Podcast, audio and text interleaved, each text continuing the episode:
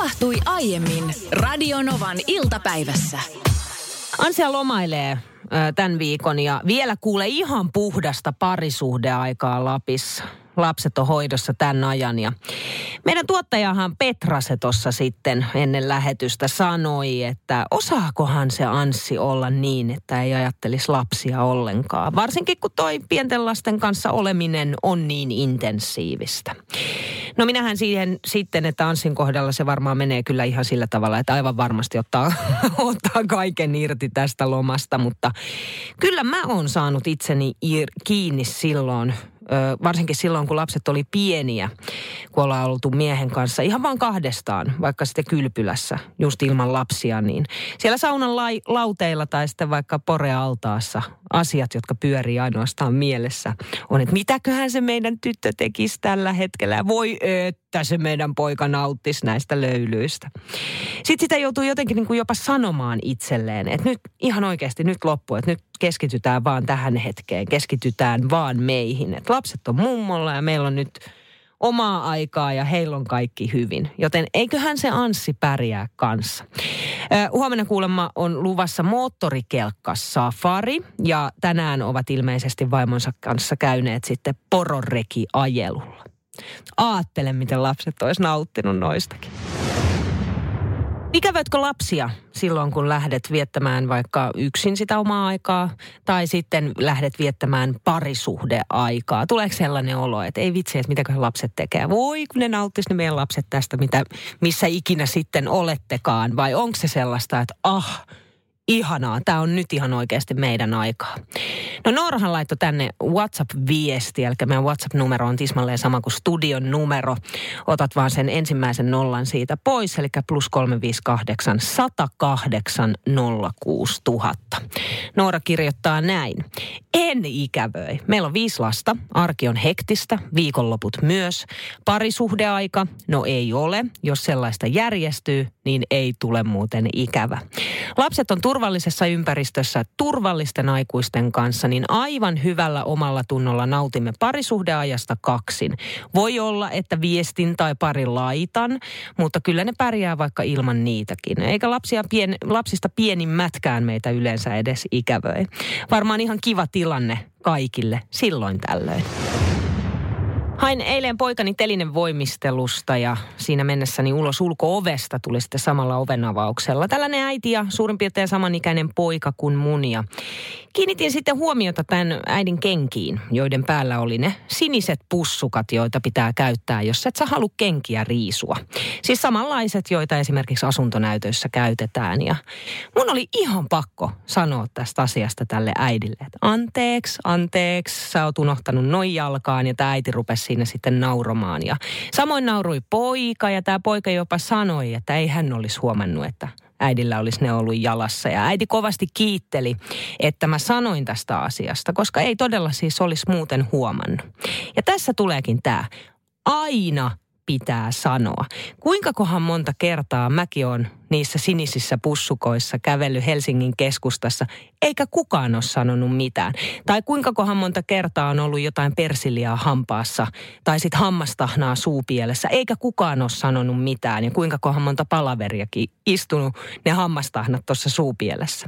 Mä sanon aina. Anssille esimerkiksi joutuu muistuttaa useampaankin kertaan vessareissun jälkeen, että sun vetskari on auki, pistätkö kiinni. Kerran eräs nuori herrasmies, jolle olen siis tuhottoman kiitollinen, pysäytti mut ja sanoi, että An- anteeksi neiti, sulla, sulla on kengässä tollainen juttu. Ja tilanne oli siinä mielessä aika kiusallinen, koska se juttu, joka mun kengässä oli, oli kuukautisside. Ei onneksi, ei onneksi käytetty, mutta siis paketissa, paketista kuitenkin ulkona. Ja se liimaosuus oli sitten liimautunut siihen mun kenkään kiinni. Kiusallinen tilanne kyllä, mutta onneksi tuli sanomaan, koska aina pitää sanoa. Noloja tilanteita, näitä on tänne tullut nyt viestillä hurja määrä numeroon 17275. Muun muassa näin kirjoitetaan, että aamulla oli vähän kiire töihin viimeisen aamun raportille ja just ker- kerkesin kyllä enkä myöhästynyt töistä. Työkaveri sanoi hetken päästä, että äh, nyt on niin kova kiire, voisit vaikka käydä kääntämässä housut oikein päin. Terkkuja vain vanhoille työkavereille, jotka tunnistaa mut tästä. Sitten tuli tällainen viesti, että kerran menin kauppaan ja hupustani roikkui koiran talutushihna. Näytin siltä kuin olisin ö, omistajaltani karannut. Kukaan ei sanonut, huomasin lopulta itse. Sitten Savolainen kirjoittaa, että Oltiin töissä mielisairaalan toimistossa ja työkaveri lähti kotiin bussilla, tietenkin bussipysäkille, ensin, tal- ensin talvella, jollo- jolloin hatulle oli tarvetta. Työkaveri oli ihmetellyt, kun ihmiset katsoivat häntä siinä bussipysäkillä ja istuessaan bussin penkille. Sekä ottaessaan sitä hattua pois huomasi hatustaan liimautuneena käyttä- käyttämättömän terveyssiteen. No itse kertoi ajatelleensa, että eihän tuossa mitään. Lähdin mielisairaalaan bussipysäkiltä. Sitten otetaan tällainen Paavon tekstari vielä tähän. Paavo kirjoittaa, että asuin Lönkalla Helsingissä siis. Olin jostain syystä menossa metrolla sitten itään ja istuin yksin penkissä ja muutama ihminen katseli aika pitkään siinä, mutta ei sanoneet mitään, kunnes tajusin, että minulla oli haiseva roskapussi vieressä – apua. Siis mä oon kerran kanssa lähtenyt kaupungille niin, että kun on pitänyt mennä sisäpihan kautta, niin on unohtanut sen kokonaan ja sitten kantanut mukana niin roskapussia ihan niin kuin kaupungille asti. Ja si- siinä sitten yrittää etsiä jotain pientä roskista, että minne sen saa ängettyä. Studion numero on 0108 Olli, sulla oli kans tällainen nolotilanne. Tästä on muutama vuosi aikaa, kun me oltiin Riihimäellä yhdessä semmoista kahvilasta. Ja mä olin viemässä siskos semmoista karhun tuulipukua. Ja se oli niin innossa siitä puvusta, että se pisti sen karhun tuulipuvun päälle ja se jäi se hintalappu roikkumaan tonne taakse sen selkää. Yksi asiakas tuli sanomaan, että joo, tämmöinen mies tuli sanomaan, että anteeksi vaan, mutta tota, kyllä toi on kaunis toi karhun puku, mutta vittikö ottaa toi hintalapun pois tuolta seljestä? Onko noin noloja tilanteita, vessapaperia jäänyt kenkään tai muuta? Näitä tulee siis nyt niin paljon näitä viestejä. Kiitos jokaisesta. Jokaisen käyn läpi ja luen kyllä. Valitettavasti kaikki ei yksinkertaisesti mahdu lähetykseen, mutta otetaan muutama vielä. Tämä oli mun mielestä hauska kirjoitetaan näin, että itse asiassa yksi tuttu tuli meille käymään ja oli unohtanut housut. No hän käytti muutenkin kovin lyhyitä hameita, joten en sanonut mitään. Toki kyllä mietin, että oho, nyt, nyt on todella lyhyt. No kahvit juotuamme hän sitten katsahti syliinsä ja hu, huudahti, että mä olen unohtanut housut. Ja ehkä tähän on hyvä päättää tämä keskustelu, koska mun mielestä tämä kiteyttää hienosti sen, mitä pitäisi aina tehdä, jos jollain esimerkiksi, no on vaikka housut unohdettu kotiin tai sitten sitä persiliaa hampaissa, niin viesti menee näin, joka tuli tekstarinumeroon 17275 todellakin mun työ sekä ystäväpiirissä. Jokainen sanoo, jos jotain, esimerkiksi hampaan kolossa tai ripsari levähtänyt, vessapaperia roikkuu, mitä vaan. Jos en itse sanoisi, niin fokus menisi vaan koko ajan asian tuijottamiseen, keskustelu ohi korvien. Myös mielestäni kuuluu niin sanotusti hyviin käytöstapoihin. Ja itse olen onnellinen, että huomautetaan, enkä tyhmänä sitten kulje parsakaali hampaissa. Iltalehdessä oli kuule artikkelia saunan kiuaskivistä ja siitä, että milloin olisi aika vaihtaa kivet uusiin. Eli mitä enemmän kotona saunotaan, niin sitä enemmän nämä kivet vaurioituvat ja saunalogiasivusto muistuttaakin, että saunan lämpeminen, kylläpä se on nyt hirveitä sanahirviöitä. Lämpiäminen hidastuu, sähkönkulutus se lisääntyy ja sitten löylyt hiipuu, jos kiviä ei vaihda tarvittaessa uusiin. Eli kolmen periaatteessa tällaisen kohdan sääntö, että mitä kannattaa tarkkailla on, että sauna ei lämpene kunnolla tai lämpenee hitaasti, löylyt on heikkoja, vaihda silloin kivet. Tai sitten, että kivet rappeutuu ja murenee. Tämän voi tarkistaa niin, että jos sä lyöt nämä kivet yhteen, niin ne lohkee helposti ja kuulostaa sellaisilta niin kuin pehmeiltä ja ontoilta. No kolmantena on, että pinnalla olevat kivet muuttuu vaalean harmaiksi tai sitten värjäytyy löylyveden mineraalipitoisuuden mukaan. Mutta mitenkäs sitten? Mites tuo löylyveden heitto? Tämä mua kovasti kiinnostaa. Onko sillä merkitystä? Että millaiset löylyt saa ja mitä sinne saa heittää sinne kivien sekaan? Onko se kuumaa? Onko se lämmintä? Vai onko se kylmää vettä kiukaalle? Mulla on nimittäin aina sanottu lapsuudesta lähtien, että mitä lämpimämpää, mitä kuumempaa se vesi on, niin sen paremmat löylyt tulee. Ja kylmää vettä ei missään nimessä saisi heittää sinne kiukaalle ollenkaan, varsinkaan siinä alkuvaiheessa. Ja näin mä oon kuullut ihan aikuisenakin. Meillä kuitenkin kaksi perhekuntaa käy tuolla meidän Keski-Suomen mökillä, niin tämä toinen perhekunta on sitä mieltä, että kylmää vettä sinne täytyy heittää, kun taas sitten meillä ihan ehdottomasti sitä kuumaa. Mutta miten tämä on? Kaikki Radionovan iltapäivän saunamestarit, mä tiedän, että teitä on siellä. Onko sillä väliä löylyjen kannalta, että minkä lämpöstä vettä sinne kiukaalle heittää?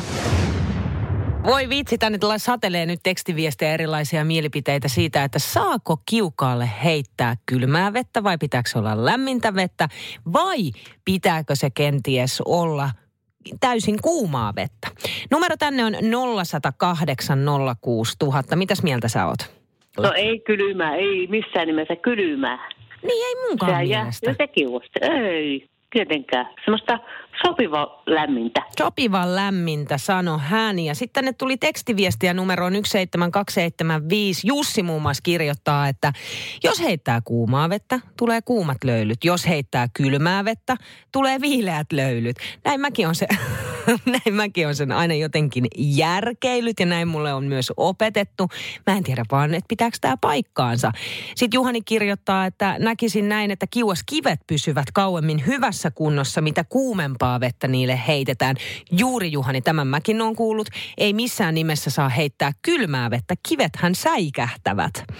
No sitten nimimerkillä Saunakerho laittaa tänne oikein kunnon ohjeita nyt, että kiukaalle voi heittää huoneen lämpöistä vettä. Eli Samalla kun lämmität saunaa, laita kiulun uusi raikas vesi ja kun saunassa on sellainen 70 astetta, myös vesi on sopivan lämpöistä.